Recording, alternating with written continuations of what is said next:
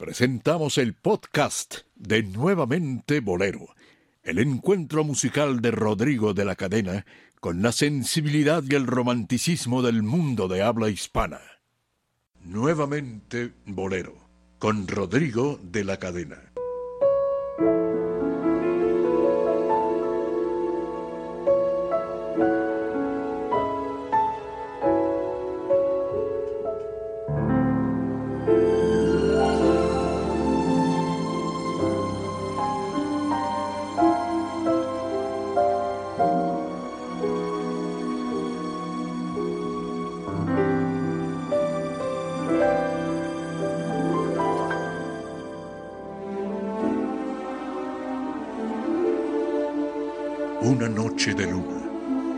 Acordes de un piano, terciopelo postrado ante voz que acaricia. Todo es tiempo y nostalgia, el ayer atornado. En bohemia y romance, el hoy más se reaviva. Corazones y almas con su amor siempre entero parecieran volver a las noches lejanas que entre vida nocturna y la dulce mañana arrullaba entre notas el eterno bolero.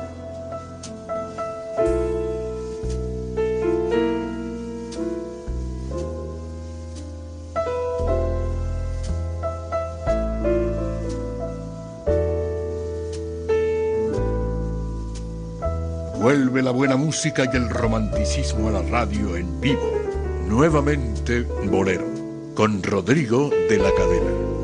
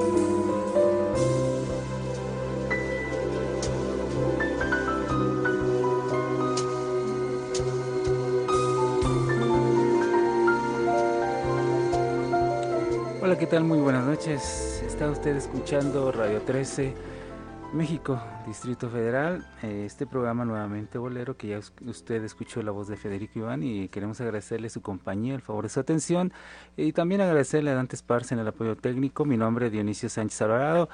Hoy con un programa muy, muy, muy especial que vamos a tener dedicado a los violines mágicos de Villa Fontana. Ya tenemos por ahí a a nuestro querido Rodrigo de la Cadena. Rodrigo de la Cadena. Don Dionisio Sánchez Alvarado, pues muy contento de escucharte pues, y de saber que pues que estás ya listo para dedicar el programa a una agrupación musical que ha dejado pues elegancia sobre todo en la industria de la música, eh, mucha mucha genialidad de parte de varios músicos que participaron en esta agrupación y sobre todo pues la cabeza del grupo que es nuestro querido amigo en común, el maestro Roberto Pérez Vázquez. Sí, oye Rodrigo, pero aparte de, presentar este programa, también es el que la gente se entere de que si de pronto tú no estás presente aquí en la cabina, si estás al pendiente de todo lo que se transmite y se hace para ese programa, pero también que estás cada día, lo estoy viendo en Facebook, lo veo en las redes sociales, cada día estás subiendo más en tu carrera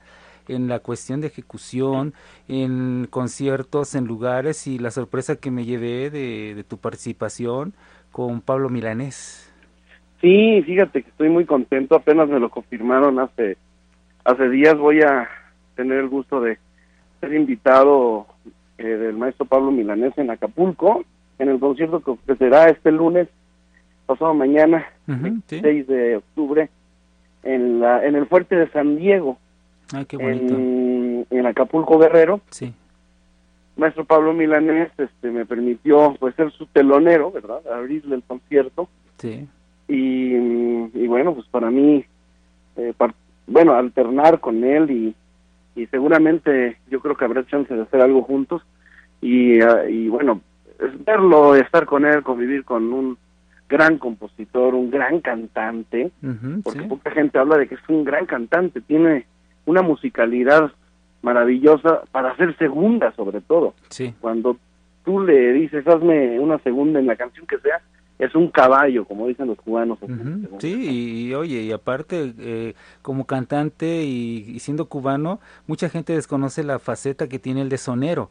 Como cantante sonero también desarrolla muy bien los temas, sus inspiraciones y, bueno, lo que ha hecho dentro de la nueva trova llamada. De la nueva trova, y del bolero. Y del bolero, sí, todos los. Con el bolero. Sí, los discos que conocemos. Y la trova antigua también, la trova cubana de Eusebio Delfín, de, de Matamoros, ¿no? Sí, exactamente. Y, y, que en verdad a mí me enorgullece el poder colaborar contigo, eh, porque sé que cada día, eh, repito, está subiendo y nosotros, nosotros, nosotros aprendiendo cada día más, Rodrigo, junto contigo y afortunadamente y, por esa presión que se ejerce al estar aquí ante estos micrófonos, porque te tienes que documentar más. Piensas, no es que piense uno que ya lo sabe uno todo, pero te das cuenta que ignoras mucho, que ignoramos mucho y que tenemos que prepararnos más y buscar más material y encontrar material, seleccionarlo. Y yo sé que eso eh, eso para nosotros en este caso como profesionales de micrófono nos ha hecho crecer el estar junto a ti porque hay que desarrollar en áreas que muchas veces no valoramos tanto entonces yo me he metido a investigar y documentarme más y te, en verdad te agradezco públicamente esto, pero quiero que nos informes también, oye, todo lo que has estado haciendo, el Metropolitan, la Ciudad Arena Ciudad de México, todo esto que has estado haciendo, platícanos. Bueno, pues primero estuvimos en el Teatro Metropolitan, tuve el gusto de llevar a cabo el concierto del Día del Adulto Mayor. Entonces, en coordinación con el gobierno del Distrito Federal, eh, más no la Secretaría de Cultura, ¿eh? eh porque esa está eh, para llorar, para llorar. Más bien ahí fue la Secretaría de Desarrollo Social y el gobierno de quienes me permitieron, me, dijeron para hacer el concierto. Tuvimos un lleno este, total, aunque a ti no te gusta la palabra, pues ya lleno, ya este, ya es redundante, ¿no? Sin embargo, se oye, se oye bonito, lleno sí. sí, sí, sí, así se maneja en el ambiente artístico. Sí, casa llena, casa, llena, en el Teatro Metropolitan. Eh, estuvimos, y tuve tres invitados que cantaron una canción cada quien muy bien, por ciento. Eh, Camilo Blanes, José Joel y Rodolfo Muñiz, que son los herederos de, de Camilo VI, de José José y Rodolfo Muñiz. A propósito de José José, pues tuve el, eh, el privilegio de no solamente de cantar eh, en el, con él en su, en su homenaje, que fue en la Arena Ciudad de México, la primera vez que canto ahí. Es un escenario imponente, caben creo que 25 mil personas. Sí, sí, más de 20 mil personas, sí. Casi 30 mil personas. Entonces, imponente el, simplemente el hecho de, de, estar ante ese esa magnitud, ¿no? De, de, de espacio imponente, ¿no? Entonces, este, canté Extraño, New York, que son canciones que hizo José José, José en algún momento de su vida, de su carrera. Sí. Y tuve el gusto de presentarlo. Eso sí, yo no sabía. Me dijeron, por favor, presenta al maestro, ¿no? Entonces yo me subí al escenario una vez que había terminado, lo, lo presenté. Creo que el público y yo vibramos juntos. Hubo una complicidad eh, el, el gran espacio y la, la, la, la monstruosidad del escenario no fueron impedimento para que se diera la, la comunión directa entre el público y, y, tu servidor cuando tuve el gusto de hablar de él. Lo presenté como un amigo de los grandes músicos, presenta su orquesta, un hombre que siempre se preocupó por tener mucha calidad en sus grabaciones, calidad musical, eh, grandes directores, grandes compositores, enormes arreglistas, ¿no? y por supuesto su voz es, musical, eh, en los mejores momentos de su carrera. Pues yo creo que José José es uno de los más grandes intérpretes de la música popular. Entonces, pues, estar ahí en la arena fue fantástico, ¿no? Y más tener el privilegio de presentarlo. Para mí fue aún mayor la emoción cuando lo presenté. Ahora, Rodrigo, también en, en, tu lugar, en la cueva de Rodrigo de la Cadena, hay muchas actividades que se están desarrollando, que estás presentando. Te he visto trabajar de una forma muy laboriosa y se suda, como decían los, los antiguos periodistas, eh, para, de, para... el ceso y despierte. Sí, para, para poder este, programar todo lo que en la cueva presentas, porque se presenta calidad, como que lo que tú mencionabas que se va a platicar hoy de, de los violines mágicos, en una parte de la entrevista, Roberto Pérez precisamente habla de la calidad de antes y que sí sigue existiendo calidad, pero eso lo escucharemos más adelante. Pero pues tú también, y soy testigo de que eres un eres un ferviente admirador y exigente en la calidad del intérprete y del músico. Pues Entonces, ayer, ayer precisamente presentamos un show con orquesta de cuerdas, eh, con cinco cuerdistas de la Sinfónica Nacional, de la FUNAM, de la Filarmónica de la Ciudad de México, uno polaco, otro ruso, otro ucraniano, este, otro mexicano, el violista, el maestro Alejo, y este, y fue fantástico el ensamble que logramos, eh, Juan Carlos García Maro como director y arreglista, y todos los músicos que participaron, éramos 10, pero se oía como 50, era una maravilla, eh, porque cuando hay afinación perfecta y una escuela eh, eslava como lo tienen estos grandes cuerdistas de las exrepúblicas soviéticas, sí. pues este se generó er, er, estábamos muy cercanos a la perfección y eso que no ensayamos ni una sola vez. músicos que no ocupan ensayar incluso es, es, casi ofenderlos, ¿no? Decirles que hay que ensayar partituras de música popular, aunque sí están, estaban muy complejos los arreglos, con armonías, eh, este, eh, con una eh, composición bastante inteligente. Sí. Y bueno, sería muy bonito eso, los que pues no sabemos tanto de música, pues nos, este, simplemente lo sentimos y lo, y lo vibramos. Sí, ¿no?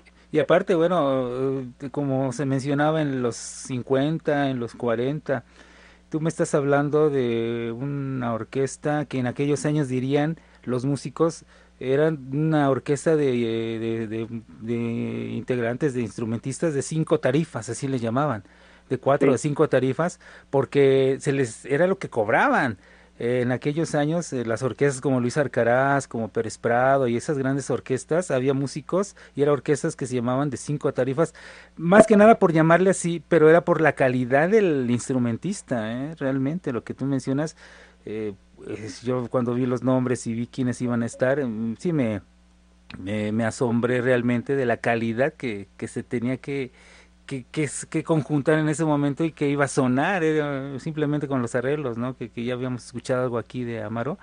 Entonces, pues realmente es un gusto que se presente en este lugar, tu lugar, eh, ese tipo de, de, espectáculos. Y lo repito, he sido testigo de cómo tú estás escogiendo el, precisamente a la gente que tiene que estar ahí, que es gente con calidad, no es gente nada más. Mira, uno de los de los de los infaltables ahí en la cueva es precisamente el maestro Roberto Pérez Vázquez con sus violines de Yafontana. La gente ya sabe que ahí en la cueva los puede escuchar y bueno, no es una, sino ya son eh, varias veces, no más no por, por desgracia incontables, ojalá que fueran más, en que hemos podido tener a, a los violines auténticos mágicos de Villa Fontana y el pianista, director, arreglista y genio de esta agrupación, el maestro Roberto Pérez Sí, así como en su momento el Estelaris fue este, fue base también en, de ellos en sus actividades musicales o el Focolare también el aquel Focolare legendario eh, también ellos hicieron una gran época en el, en el Focolare y sobre todo en, en Villa Fontana, ¿no? Hayan pasado la reforma. Entonces ahora podemos escuchar esa sonoridad de los arreglos del maestro Pérez Vázquez que en alguna ocasión platicando con él ahí estaba, imagínate, para que Mario Ruiz... El propio, el propio, es lo que te iba a decir, el propio Mario, Mario Ruiz, sí. Lo admiraba como pianista. exactamente, y él me lo, y estando juntos en una mesa en el Café San José, me dice el maestro Mario Ruiz Armengol, quiero presentarle en este momento, fue cuando me presentó Roberto hace como veintitantos años, eh, quiero presentarle en este momento al mejor arreglista de cuerdas que hay en México y bueno, Mario arreglaba cuerda de forma maravillosa y lo dijo ahí, es el mejor arreglista, no hay otro mejor en este momento que supere a Roberto Pérez Vázquez. Estamos hablando hace veintitantos años y sus arreglos hermosísimos y eso es lo que vamos a escuchar hoy. ¿eh?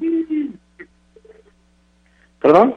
Sí, eh, te comentaba qué es lo que vamos a escuchar hoy, eh, ah, arreglos, ah, la música, todo esto alrededor de Roberto Pérez Vázquez y vamos a recordar en una entrevista eh, a los dos creadores de ese, de ese gran éxito que tuvo, tuvo tanto artístico los violines como el lugar el Villafontana. Rodrigo, sé que estás muy ocupado, sé que por esa situación también eh, has dejado en mis manos por el momento el programa. Quiero agradecerte en verdad algunas cosas más que quieras decirnos, porque sé que tú tienes tanto que decirnos y tienes tanto que, que comentarnos. Pero me encanta escucharte también, Dionisio. Eh, estaremos de vuelta ya, yo creo que la próxima semana, al, al pendiente de nuestra emisión. Claro. De nuevamente Bolero, ya eh, después de tantos viajes y tantas cosas, pues eh, yo sé que está el, el programa en, en, muy buenas manos, y manos, manos y voz autorizada Gracias, para, para hablar de cualquier tema, porque eres un gran profesional de la radio desde hace muchos años Gracias, Y bueno, un saludo a toda nuestra audiencia. Les invitamos a seguirnos a través de Twitter, de Facebook, de Periscope, que es una maravilla, porque ya ahí ¿Sí? transmitimos todo lo que está pasando. Ajá, ¿sí? Y les mando un abrazo fuerte a todos. Gracias. Y adelante con este homenaje a los violines de Villafontana y al maestro Roberto Pérez Vázquez. Creo que también vamos a escuchar la voz de Ramón de Flores. Sí, también juntos platicando en una ocasión hace en 1900 el, 5 de septiembre del Villafontana. una entrevista realizada el 5 de septiembre de 1992. Ahí nos van a platicar ellos la verdadera historia de tanto del Villafontana como de los violines mágicos de Villafontana. Y lo vamos a escuchar en un momento más. Y te agradezco, Rodrigo, nuevamente la confianza de permitirme estar ante este micrófono y te agradezco que te hayas distraído un poquito de las actividades que tienes el fin de semana porque eso es algo que debe de entender el público, que el artista, los músicos, toda la gente que se dedica a estas cuestiones del arte, los días en que más trabajo se le, se le carga es precisamente los fines de semana, viernes, sábados, es cuando más trabaja. Pero ya estaremos de vuelta. Ya este ¿eh? lugar está aquí, yo te lo sigo calentando y apartando ya le puse aquí una mochila para que nadie se siente. Mientras no nos vayamos a la villa. Ajá. ¿eh? Sí, porque si no, pues pierde uno la silla. Un abrazo. Cuídate mucho, un abrazo, Rodrigo. Gracias, hasta luego. Pues nosotros vamos a ir, gracias en verdad por, por estar con nosotros aquí nuevamente, Bolero. Nos vamos a ir a una pausa y vamos a regresar ya con de lleno con esta entrevista, este programa dedicado hoy a los violines mágicos de Villafontana y como bien comentaba Rodrigo, eh, vamos a escuchar la voz de Roberto Pérez Vázquez y vamos a escuchar la voz de Ramón de Flores, los dos hombres que hicieron posible esta gran historia musical, que fueron los violines mágicos de Villafontana, copiados por cualquier cantidad de, músicos en, el, en todo el mundo. Eh, y en México surgieron muchas agrupaciones de violines después de, de que los de Villafontana salieron, todos, mucha gente quería hacer eh, este tipo de agrupación, pero el gran éxito sin duda fue de los violines mágicos de Villafontana de Roberto Pérez Vázquez. Y aquí en este programa nos van a platicar la historia de esta gran, gran orquesta y los vamos a mandar a una pausa y regresaremos con la música, con la historia y con algunos audios que encontramos por ahí de imagínense a los violines de Villafontana acompañando a Lola Beltrán, cantando Lola Beltrán, eh, los violines de Villafontana presentados por Raúl Velasco para homenajear a María Félix y relatándonos ahí todo eso. Esos audios los vamos a escuchar hoy aquí en Nuevamente Bolero, que es el único programa de la radio en donde usted puede escuchar la verdadera historia o la historia autorizada de todos estos artistas en la mayoría de ocasiones en la propia voz de ellos.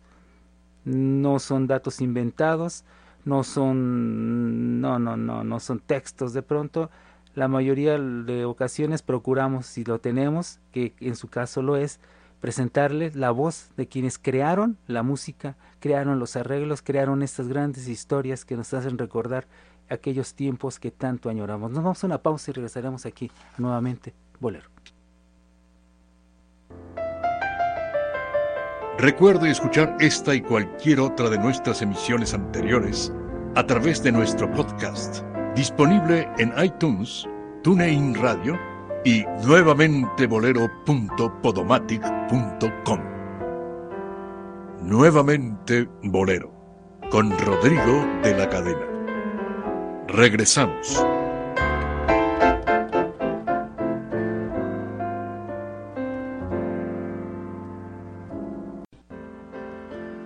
Pierdas las actualizaciones, fotografía, video, calendario y blog de Rodrigo en su página oficial www.rodrigodelacadena.com. Nuevamente Bolero con Rodrigo de la Cadena. Regresamos.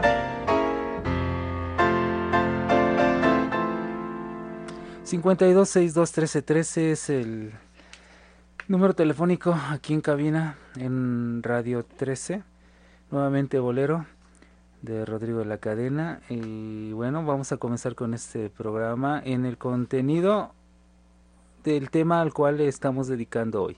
Ya platicamos de las actividades de, de Rodrigo. Y debe, debe, usted saber que que cada semana estamos pensando en algo que realmente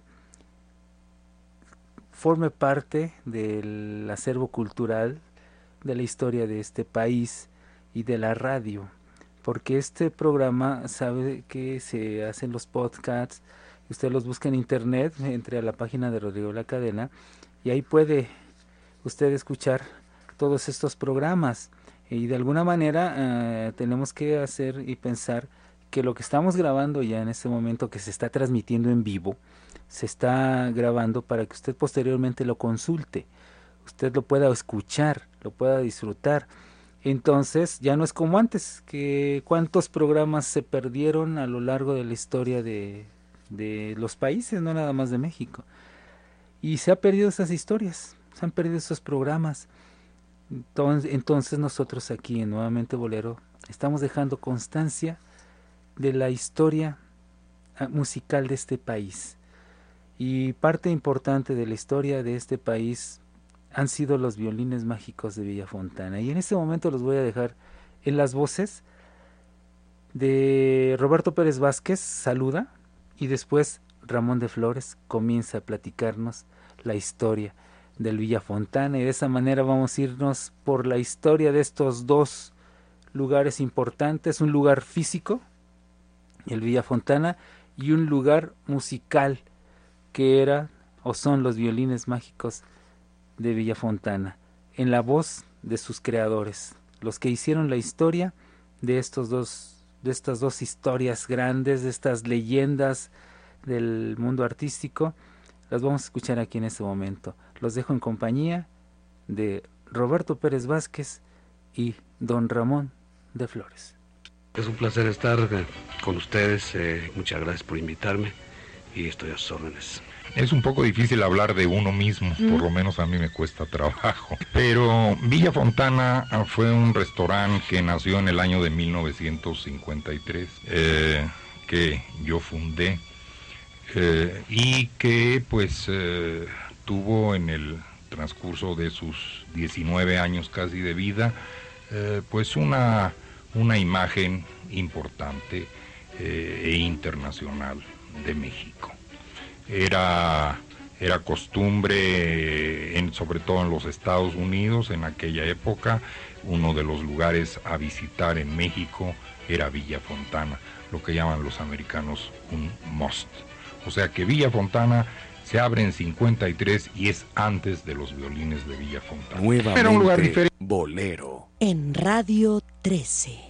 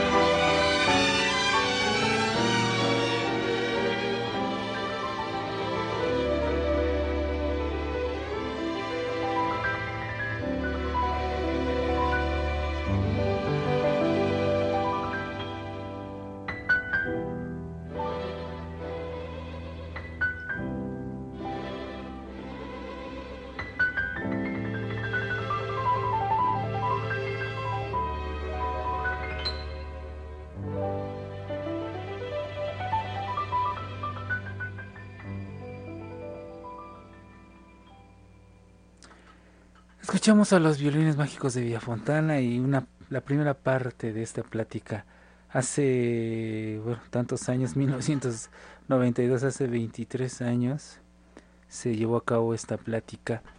Ahí está Ramón de Flores y Roberto Pérez Vázquez. Vamos a seguir, vamos a seguir con la historia, todavía nos queda bastante programa, bastante plática, muchos audios, muchas canciones, interpretaciones y sobre todo, repito, la historia de los violines mágicos de Villafontana. Vamos a seguir con, con este programa dedicado a, este, esta gran orquesta, a esta agrupación, los violines mágicos de Villafontana. En la voz de Roberto Pérez Vázquez, de Ramón de Flores, la verdadera historia del Villafontana y de los violines mágicos de Villafontana. Era un lugar en el Paseo de la Reforma, piense usted en un México de 4 o 5 millones de habitantes de aquella época, eh, y se trataba de hacer eh, un restaurante internacional que tuviera una proyección internacional. Eh, fue de 1953, lo inaugura también conmigo, es decir, inaugura el restaurante el maestro Roberto Pérez Vázquez, pianista exclusivo del restaurante. Eh, posteriormente, entre el periodo de 1953 a 55, también actuó allí el inolvidable eh, Ignacio Villa, Bola de Nieve, eh, que pues el público lo recuerda o ha escuchado hablar de un gran intérprete cubano. en, el negocio iba bien, iba bien, pero no, no tenía el la explosión, la eclosión que, nosotros esperábamos. Eh, yo platicaba mucho con Roberto, con quien sostuve pues además una gran amistad, había una estrecha relación, una gran comunicación entre nosotros y así fue surgiendo la idea de conjuntar un grupo de cuerda al más alto nivel, este que fue a sugerencia de Roberto y que yo apoyé en todo, en todo lo que puede apoyar un empresario que era yo en aquel entonces, aportando así alguna que otra idea. Y así surgió los violines de Villafontana en 1955. Y ahí sí entonces empezó la gran eclosión y la gran, este, vamos a decir, la, el, gran impacto internacional, eh, sobre todo en los, en los Estados Unidos, donde los discos de los violines de Villafontana, que se empezaron a grabar a los seis meses de haber debutado el grupo en 55, fueron discos que fueron bestsellers en los, en los propios Estados Unidos, llegándose a vender los violines de Villafontana más inclusive que la orquesta más famosa que había en Estados Unidos en aquella época, que era Mantovani, los violines de Mantovani, y del cual el pianista era Liberace. Nuevamente, Bolero en Radio 13.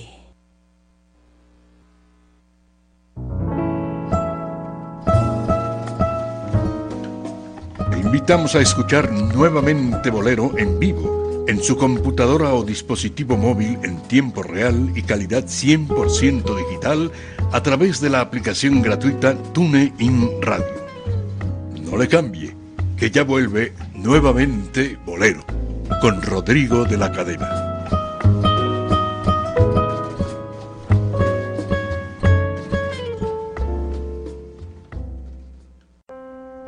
Vuelve la buena música y el romanticismo a la radio en vivo. Nuevamente Bolero, con Rodrigo de la Cadena, Dionisio Sánchez Alvarado y Marta Valero. No le cambie.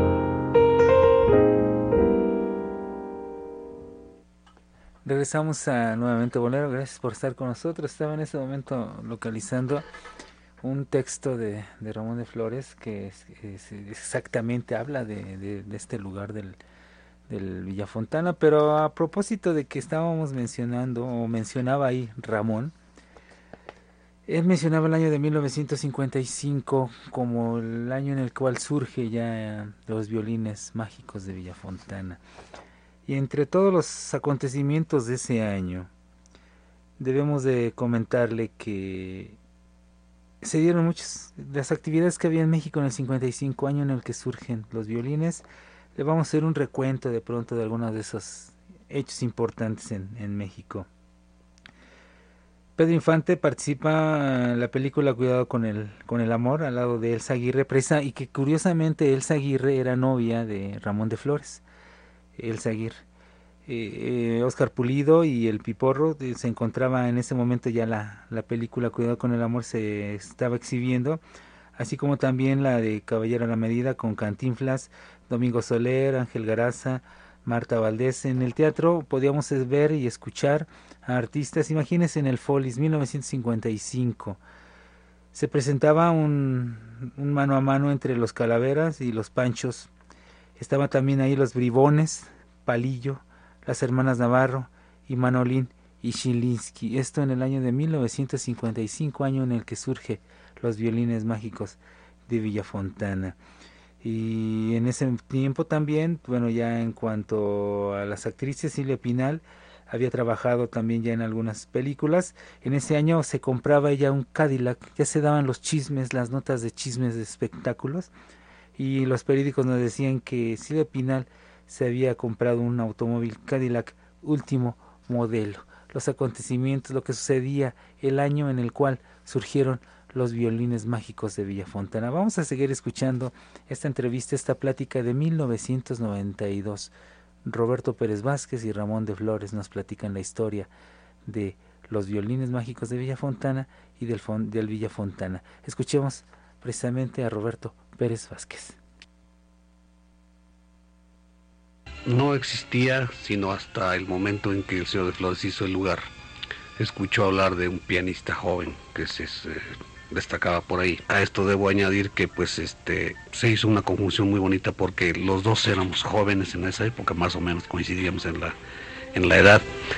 Él con su inquietud restaurante de crear un restaurante como el que como el que del que hablamos y yo pues que me iniciaba en la música, inquietud de crear, de buscar. Coincidimos, él escuchó de mí, me fue a buscar a un lugar donde yo, yo trabajaba y en ese momento fue cuando nos conocimos. Esto fue, digamos, un mes antes de abrirse posiblemente, ¿verdad, Ramón? Sí, sí, sí, sí. Así que él me llamó pues para actuar yo como pianista solista en un restaurante hermosísimo, que era un lugar primoroso, que fue hecho por el arquitecto Pani, extraordinario. Este, sí, Y ahí es donde nos conocimos. Después vinieron pues muchos, eh, muchas experiencias. Yo entré como pianista trajo después Bola de Nieve, también trajo una pianista de Nueva York, ¿se acuerda? Sí. Pero a fin de cuentas, como decía él, no daba el, estirón definitivo, impacto fuerte. Incluso yo, hubo momentos este, difíciles en cuales... Hubo momentos este, difíciles. No, no, no sé, no, digo, íbamos para abajo un poquito, entonces, que Roberto hay que hacer algo aquí, pero muy, muy impactante, muy original. Empezamos a platicar, a hacer ideas y todo eso y después me, pues, me echó la responsabilidad, dice, pues usted va a crear un grupo, yo no sé qué, yo sugiero violines, y francamente pues me echó un paquetito muy difícil, yo me pasé sin dormir uno o dos meses creando el, grupo. Las cosas cuando están creadas parecen muy sencillas, ¿no? Pero cuando no existe algo y que hay que hacerlo, pues es un poco difícil. pero, como dije antes, estábamos jóvenes, él creaba su lugar, sus ideas y a mí me dio eso y con la juventud y el anhelo de Bolero. En Radio 13.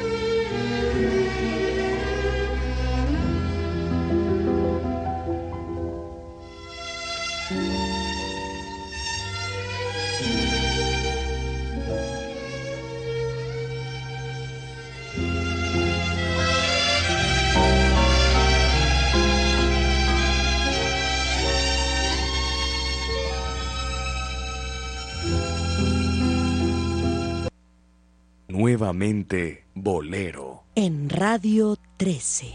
Estamos escuchando los violines mágicos de Villafontana y este texto que localicé, muy interesante de Ramón de Flores, pueden ustedes encontrarlo en, en internet, es fácil localizarlo. Hay una parte donde él nos comenta en, en este texto algo muy importante. Reconozco que el ambiente del quit me influenció, escribe Ramón de Flores, en cierta medida para cuatro años más tarde abrir Villafontana. Entre estas enseñanzas, la certidumbre de que para que tenga éxito en la noche un restaurante de gran lujo caro y elitista, es factor determinante crear un marco adecuado para que se sienta muy a gusto, lucidas y agasajadas las mujeres ya sean de la sociedad, esposas o hijas de hombres famosos y destacados, personalidades del mundo artístico o del que ahora llamamos jet set internacional. Siento que logré esa atmósfera tan exclusiva durante los 18 años que duró mi negocio, atmósfera a la que contribuyeron como un plus memorable los violines de Villafontana que yo mismo me inventé.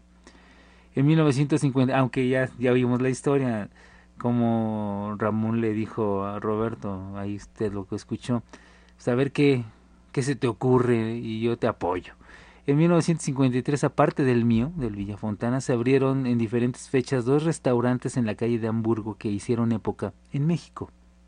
El Focolare de César Balsa y el Rivoli del barón von Marx, lugares muy exitosos con distinto sello pero muy reconocidos y cotizados por un público de alto poder adquisitivo en fin, eh, de gustos y maneras refinadas que valoraban tanto la comida, la bebida y la decoración, así como las buenas maneras y la atención personalizada de sus experimentados propietarios.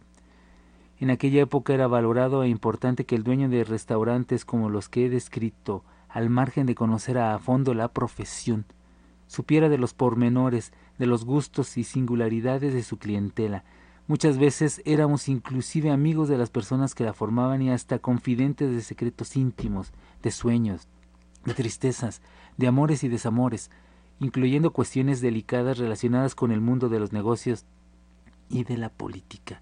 Sigamos escuchando a Roberto Pérez Vázquez, a Ramón de Flores.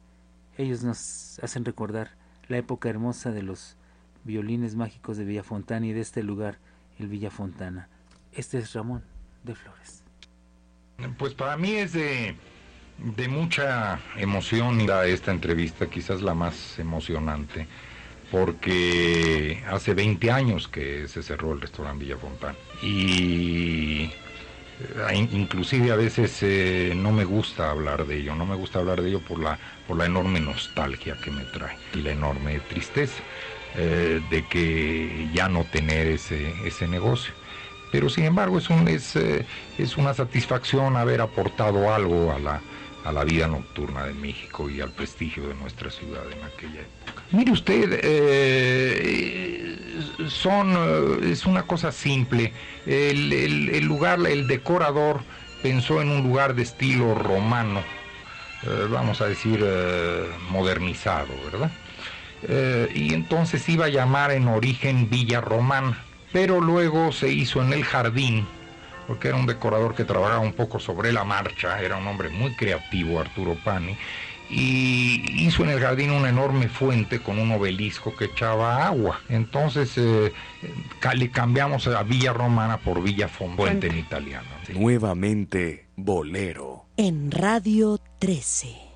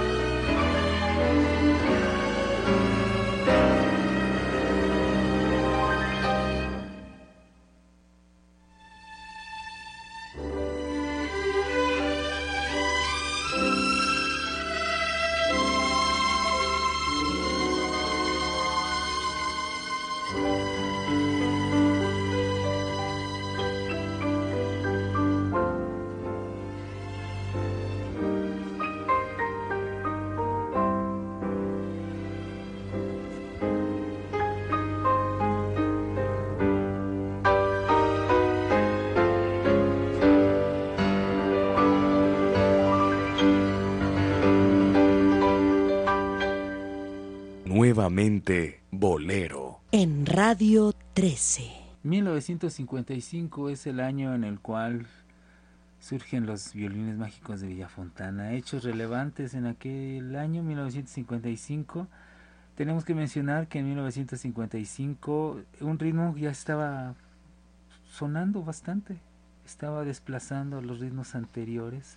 Venía también de Cuba, había sido creado por un violinista, imagínense, era el año de los violinistas. Un violinista llamado Enrique Jorrín creó una variante del, ritmo nuevo. Eh, él tocaba con la orquesta de Arcaño sus maravillas y de pronto surge, de esta manera lo que es el cha cha cha y, y, se da el gran auge también del cha cha cha era el año de 1955 venía la Orquesta América con Ninón Mondejar, Ninón era el dueño de la orquesta, y el Canal 2 de la televisión en, aquel, en aquellos años transmitía los concursos de, de baile que se efectuaban, transmitía esos concursos en este año de 1955.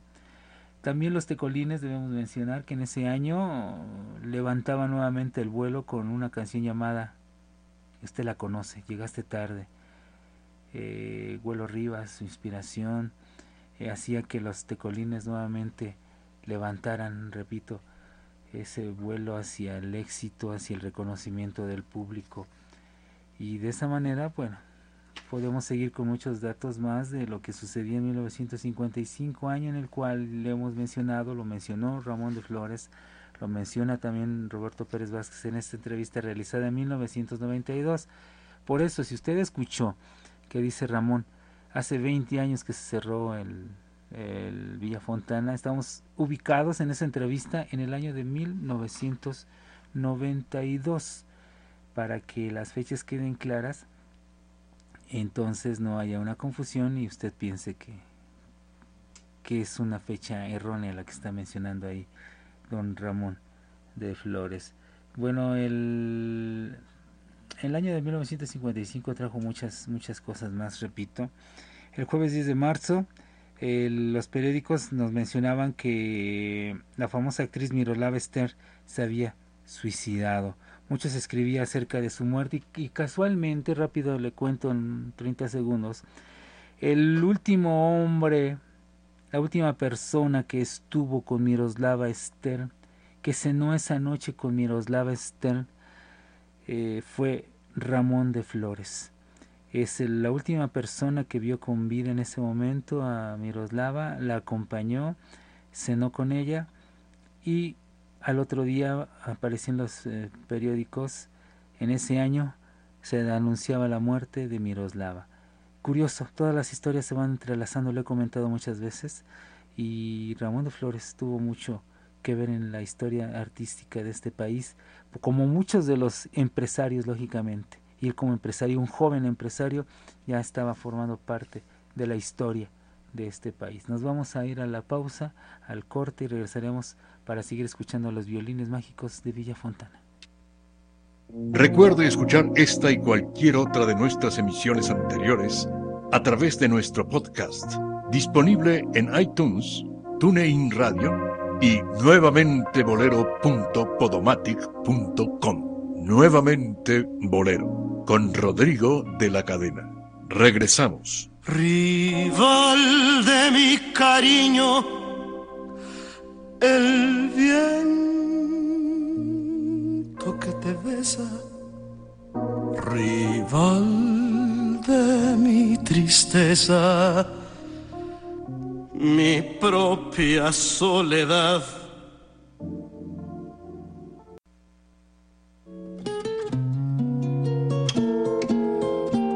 No te pierdas las actualizaciones, fotografía, video, calendario y blog de Rodrigo en su página oficial www.rodrigodelacadena.com. Nuevamente Bolero con Rodrigo de la Cadena.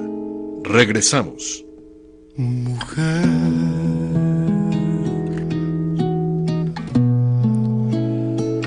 mujer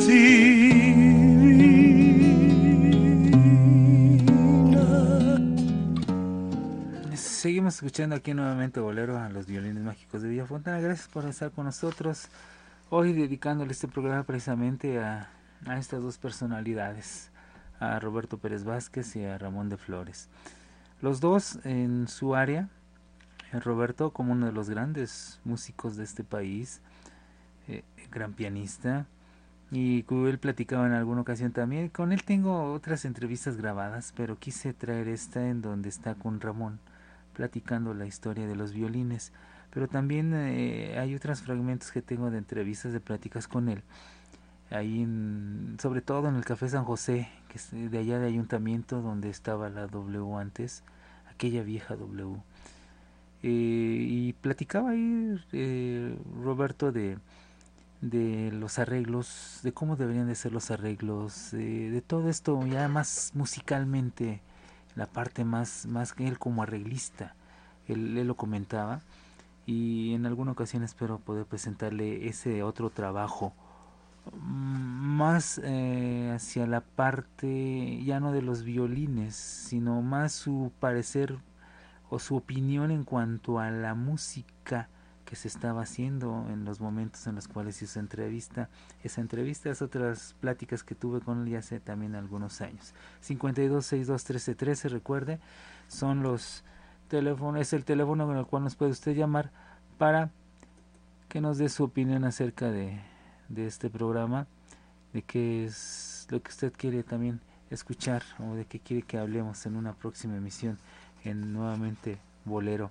En, nombre de Rodrigo de la Cadena, quiero darle las gracias porque está usted con nosotros disfrutando de este, de este programa, de esta emisión radial. Y bueno, después de haberle comentado en el, bloque anterior, en la hora anterior, precisamente de la historia, cómo se va ligando a la historia del México de antes, se van ligando las historias, se van ligando los personajes, todos, todos van ligándose poco a poco porque bien podríamos ligar la historia de, de Villa Fontana, de Ramón de Flores, con lo que le comentaba yo, de esa última ocasión en que vieron con vida a Miroslava.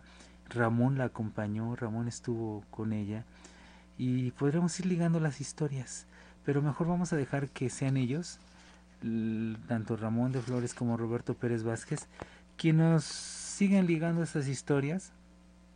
La historia de los violines, la historia de del Villafontana. Y precisamente lo que comentaba al, principio del programa con Rodrigo en este enlace telefónico que tuvimos le comentaba yo a Rodrigo le comento a usted. Se le preguntaba en ese momento en esa entrevista a Roberto Pérez Vázquez de la calidad que se tenía que haber competido con calidad. En aquellos años se competía con calidad ahora como él lo va a comentar aquí ya son otras formas en que el artista desarrolla, se va desarrollando, se va dando a conocer. En aquellos años lo que se pedía y perduraba era precisamente la calidad. Sigamos escuchando, recordando la historia de los violines mágicos de Villa Fontana en la voz, en este caso, de su creador, de Roberto Pérez Vázquez. Él nos comenta precisamente de aquellos años lo que se exigía para un artista. Esto es, esto es la historia de los violines mágicos de Villa Fontana, la voz de Roberto Pérez Vázquez. Definitivamente porque sí había que luchar a brazo partido y sí, efectivamente se imponía la calidad, se imponía a base de calidad. Se pensaba en los números o se pensaba algo para llegarle al público. Actualmente ustedes saben que con los adelantos de la mercadotecnia es otra cosa, ¿no? ¿Qué artista se va a meter? ¿Cómo? Es decir, la calidad del artista, sino que hay quizás la personalidad, la imagen, incluir mucho. Pero no, no es ya, no es lo mismo, es otra cosa. Aquí se, se crea un artista desde antes, ya que en aquella época pues había que entrar, pero directamente con la calidad que uno, que uno, que uno diera. Como ya decíamos hace rato, todo estuvo pensado, hubo que pensar muchísimo. Pensamos en todos los instrumentos del sinfónico, no flauta, saxofón, no que... O sea, había una base de idea, ¿no? Que era violines pero sobre eso había que trabajar. Ya en, el restaurante trabajábamos con dos pianos que yo este, estuvimos trabajando como seis meses con un este, extraordinario pianista ya desaparecido, Jorge Ortega, y integramos un dueto de pianos. Pues tuvimos bastante, eh, bastante éxito, pero era simplemente una cosa que no pasaba de un nivel medio, para entretener nada más. Fue cuando vino la inquietud de que el lugar no caminaba bien. Y al pensar en la creación de este grupo, pues yo tuve que, yo tuve que pensar en las dimensiones, en la forma como estaba constituido el, lugar. Era un lugar redondo. Y después de tantas ideas que se nos venían, que si violas, que si chelos, que no sé qué, llegamos a esa conclusión de que era lo adecuado, 10 violines, los dos pianos que ya teníamos como base, que el señor de Flores no quería que fueran los dos pianos, sino que fuera uno. Te insistí mucho en que fueran los dos pianos, finalmente lo creyó conveniente, trajimos un contrabajo, los dos violines, digo los 10 violines, porque nos daba en, en, dimensión, nos daba la cantidad de sonidos, sí, pero además había que pensar un poquito en costos, excedemos también en, gente porque pues ya no iba a ser costeable, ¿no? Había que preverlo. Y es así como llegamos a, redondear el, el grupo. Eso fue desde el punto de vista físico. Ahora había que ver los arreglos, porque ahí venía otra, otro punto de creatividad. ¿Cómo iban a ser los arreglos? Y de ahí vino otro problema. Nuevamente, Bolero. En Radio 13.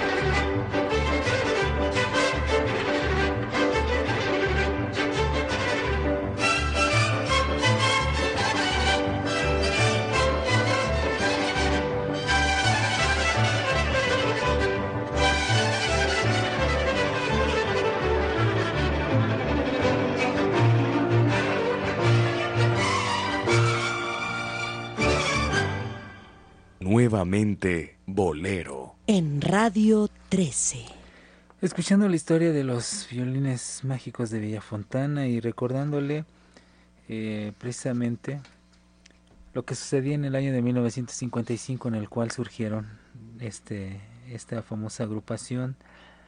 Ah, en 1955, lógicamente una de las máximas e-, estrellas en ese momento era era Pedro Infante. Pedro Infante en ese momento estaba grabando, había grabado canciones como Historia de un amor, eh, había grabado también Échenme la tierra encima. Y los teatros presentaban en aquellos teatros, como lo, lo, que mencionamos cuando hicimos la historia del Teatro Esperanza Iris, la breve historia que pudimos eh, incluir en dos horas.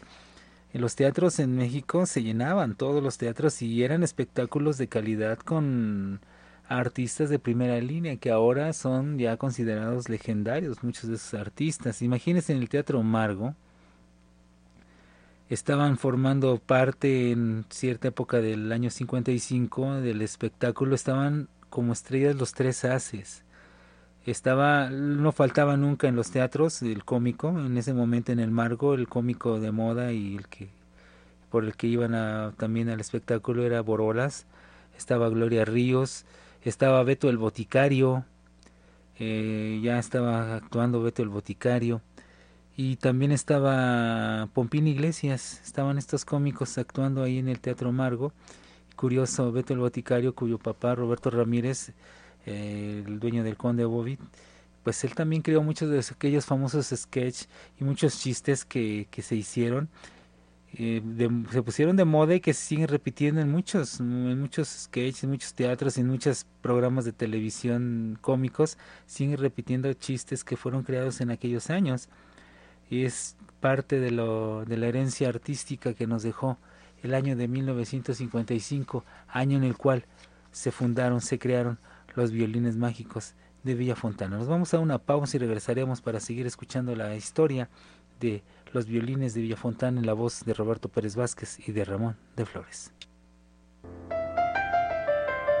Recuerde escuchar esta y cualquier otra de nuestras emisiones anteriores a través de nuestro podcast, disponible en iTunes, TuneIn Radio y nuevamente bolero.podomatic.com. Nuevamente Bolero, con Rodrigo de la Cadena. Regresamos.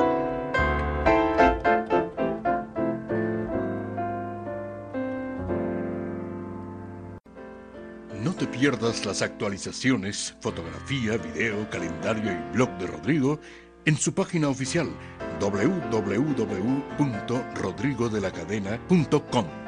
Nuevamente Bolero con Rodrigo de la Cadena. Regresamos.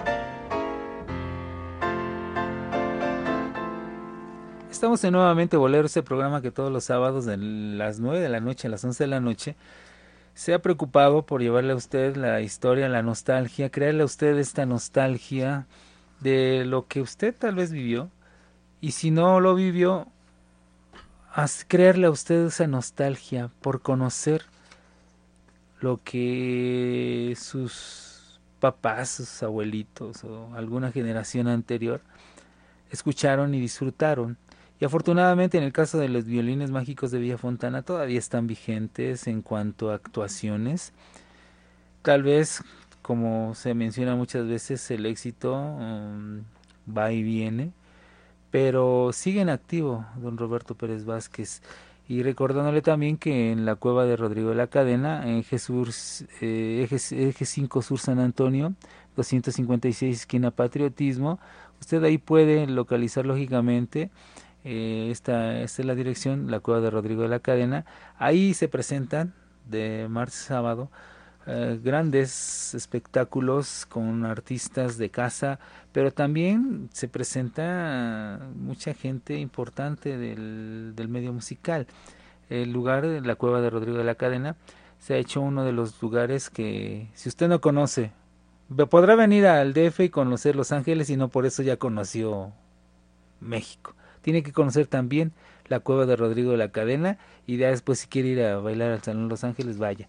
Pero para que conozca bien lo que está de moda y donde se presentan los mejores espectáculos, tiene que forzosamente, si usted visite el Distrito Federal, eh, ir a la cueva de Rodrigo de la Cadena. Y si vive en el Distrito Federal, aproveche y vaya consulte usted la cartelera en la página de Facebook de la Cueva de Rodrigo de la Cadena o en la página oficial de, de Rodrigo. También puede usted ver ahí todas las la programación de la cueva de Rodrigo de la Cadena. Y le menciono la cueva de Rodrigo de la Cadena primero porque este programa es está a cargo de Rodrigo de la Cadena, es el titular de esta emisión.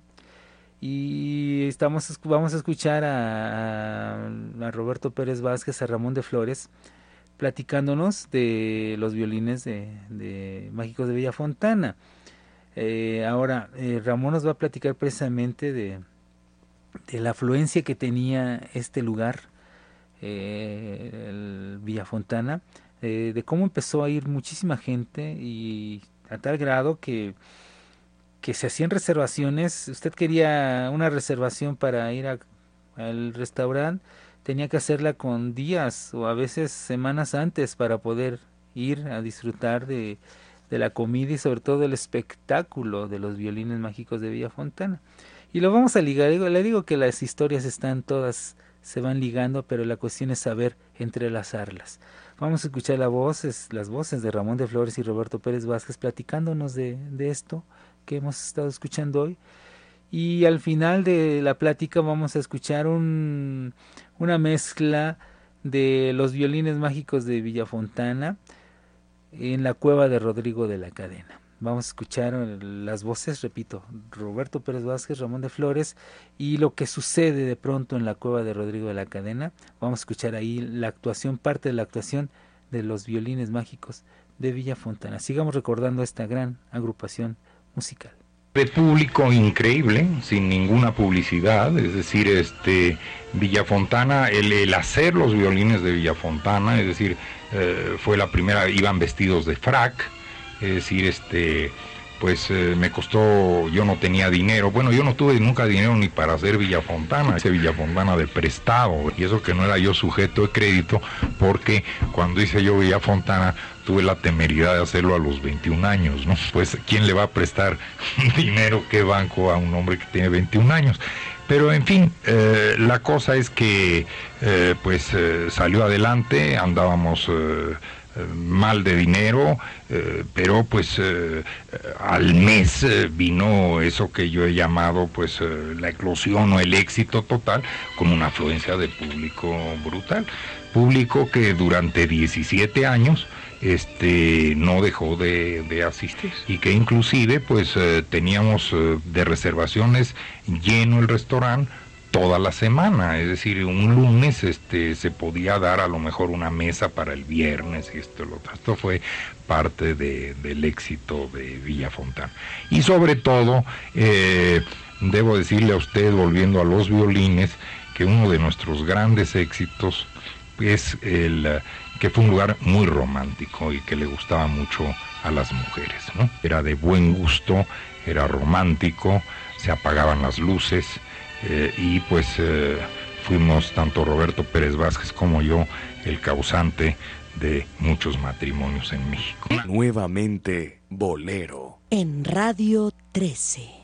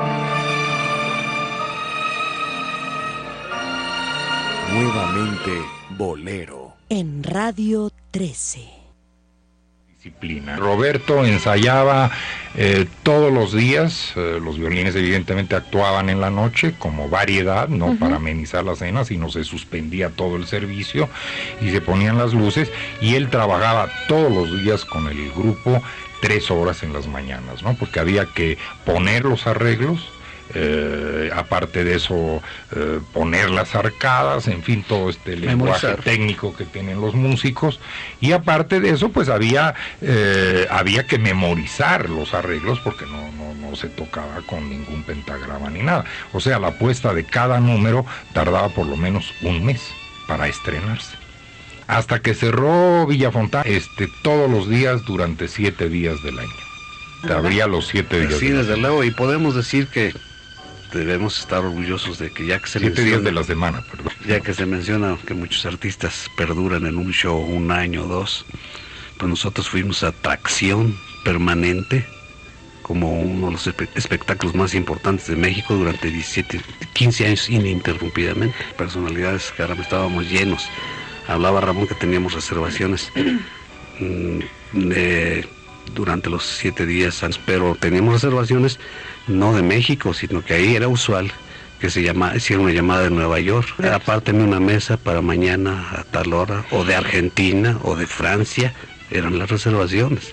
No de aquí, claro, de aquí lógicamente, pero eso era muy notorio, las reservaciones que recibíamos, y ahí se podía encontrar el Aga Khan, o se podía encontrar un artista muy famoso, como Rock Hudson, cuántas veces yo... Gol, eh, cuando venía a México, el, eh, el, eh, el, don Bob Kennedy, me acuerdo, recién terminada la campaña, fue jefe de campaña de su presidente de la República, eh, vino exclusivamente a festejarlo a Villa Fontana. Yo estuve sentado platicando con él. Sí. Nixon cuando perdió las elecciones de, de, de California vino a llorar. Sí.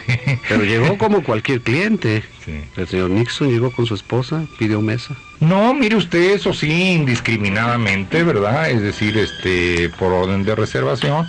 En fin, eh, digo, sería eh, la democracia no llega tanto en los restaurantes. Es decir, eh, evidentemente hay personalidades de este tipo al que pues se requieren un trato preferencial, eh, a veces una mesa en que sean vistos por todo el mundo, a veces una mesa más privada porque quieren pasar más desapercibidos, este, ya pues todo eso se toma, se toma mucho en cuenta. Bueno, antes que eso quiero hacer una pequeña corrección de lo que dije anteriormente.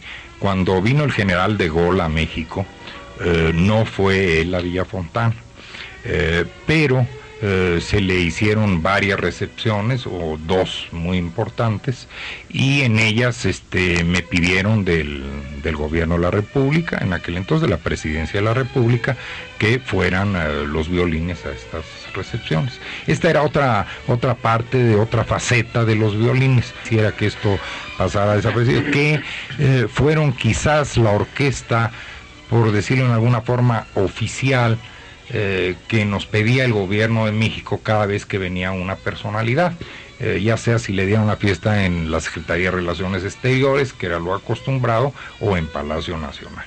Y entonces sí, ese día pues eh, tratábamos de compaginar las dos actuaciones de los violines de Villa Fontana en Villa Fontana con la actuación que iban a tener fuera de Villa Fontana. Precisamente, hablando de lo mismo, hay una anécdota que cuando vino el señor de Gaulle, de Abel Quesada, caricaturista, sacó una, una este, caricatura, valga la redundancia, en donde decía, bueno, con la recepción señor de Gaulle, están exigiendo frac, frac obligatorio para todos los que vayan. ¿Dónde van a agarrar tantos fracs?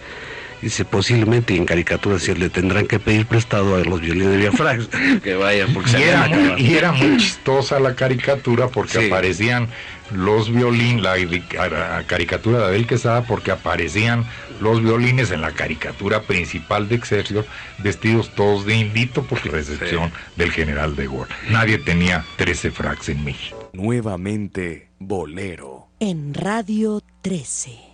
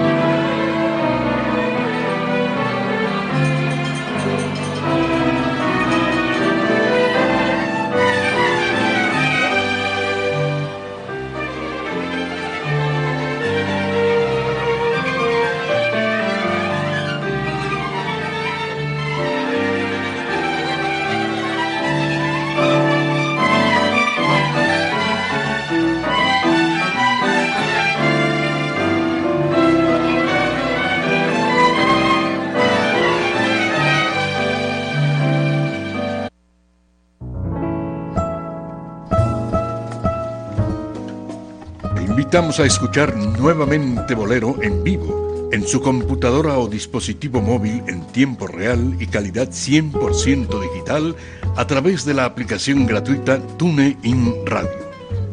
No le cambie, que ya vuelve nuevamente Bolero, con Rodrigo de la Cadena.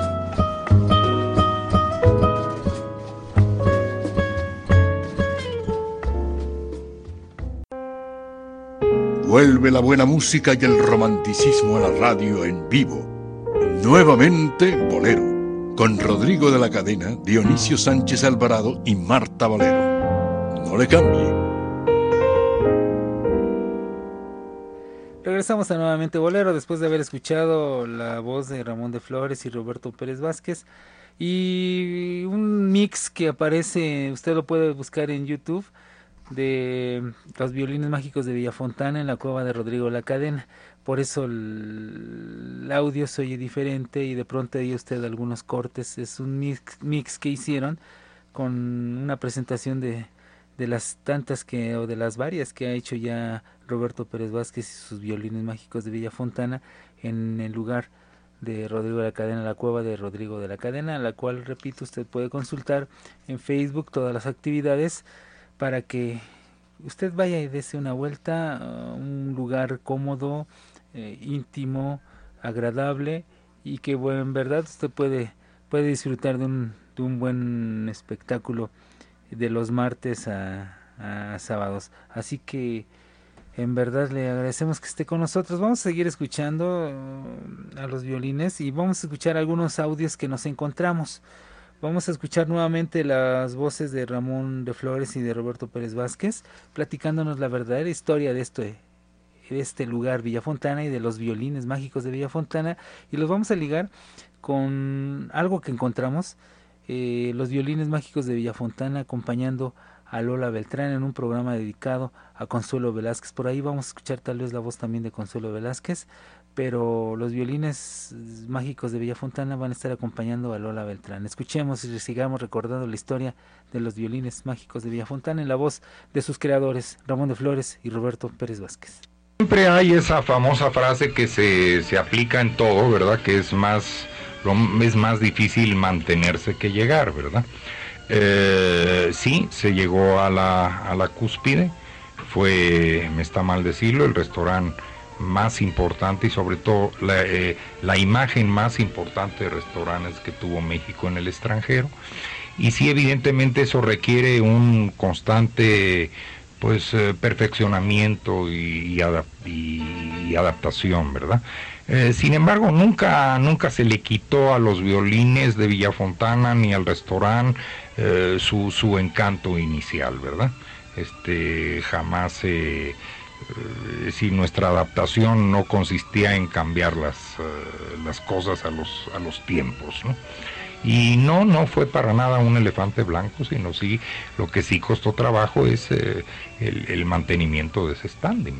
Bueno, los violines de Villafontana nunca murieron, sí, este, siguen y siguen actuando en, con un éxito conducidos por Roberto Pérez Vázquez.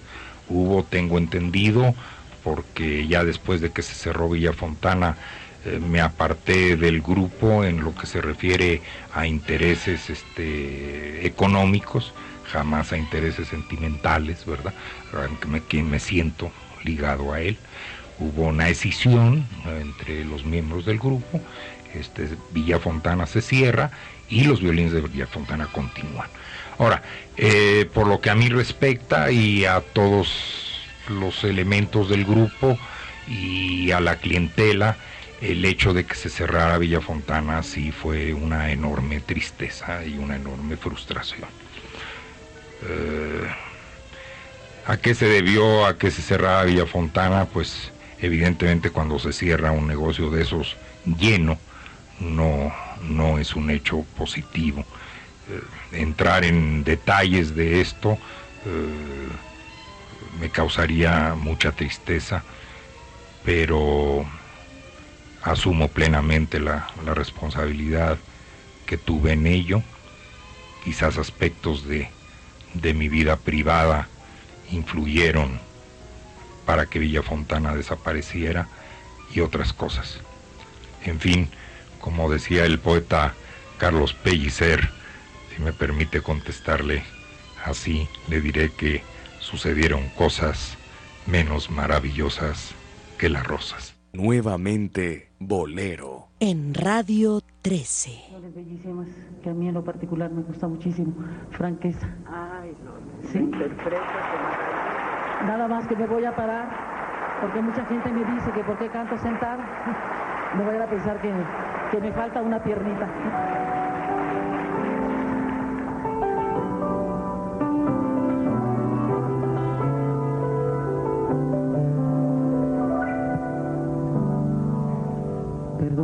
Franqueza que tal vez juzgues descaro. Yo sé que voy a herirte por decirte lo que siento. Espero que comprendas que es mejor que hablemos claro.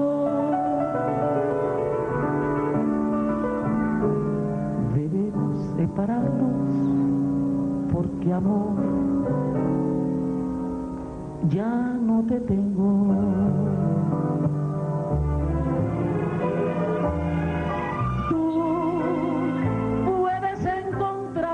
de mí, quien te comprenda.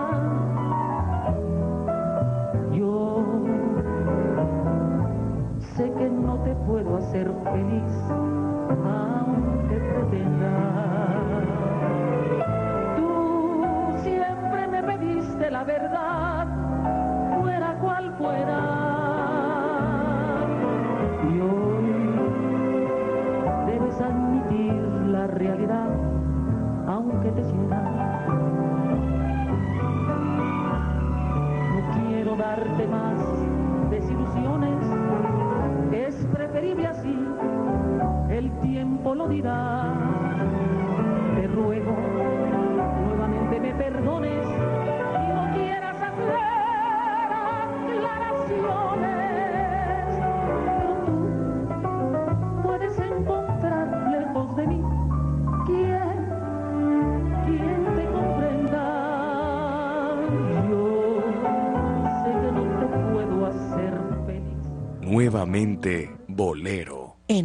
Radio 13. Difícil. Nosotros permanecimos en la, que era nuestra casa, Villa Fontana, no nos preocupaba nada. Pero cuando aquello se terminó, nos tuvimos que enfrentar a algo. Cuán atractivo era el grupo realmente, porque había una conjunción de una casa con prestigio y un grupo. ¿Quién ayudó a quién? Pues era un equilibrio, ¿no? Pero ya solos, sí surgió la duda, ¿no?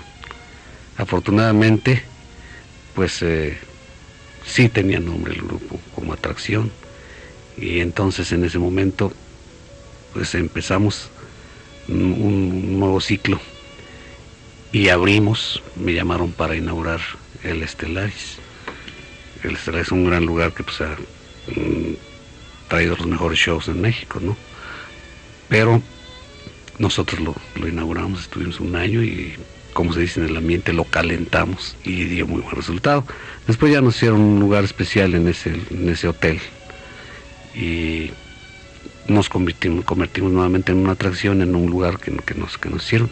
Después de ahí fuimos a otro lugar que este, está en Hamburgo y ahí hicimos otra, otra época muy, muy linda. Este, el nombre lo puedo decir. Focolare, que ya ahora ya es otra cosa, ¿no? Pero ahí hicimos una época muy bonita, después fuimos al patio, también hicimos una época fantástica. En fin, nos probamos que sí podíamos, pero sí hubo que trabajar a medida que pasaba el tiempo en ir adaptando un poquito el grupo al, a la época, ¿no? De que estábamos hablando. Actualmente, pues eso es otra cosa, Violencia Fontana, ¿no? A pesar de que trato de conservar la imagen con el tipo de arreglo que hicimos, pero sí, evidentemente, ya hay que, hay que cambiar el concepto.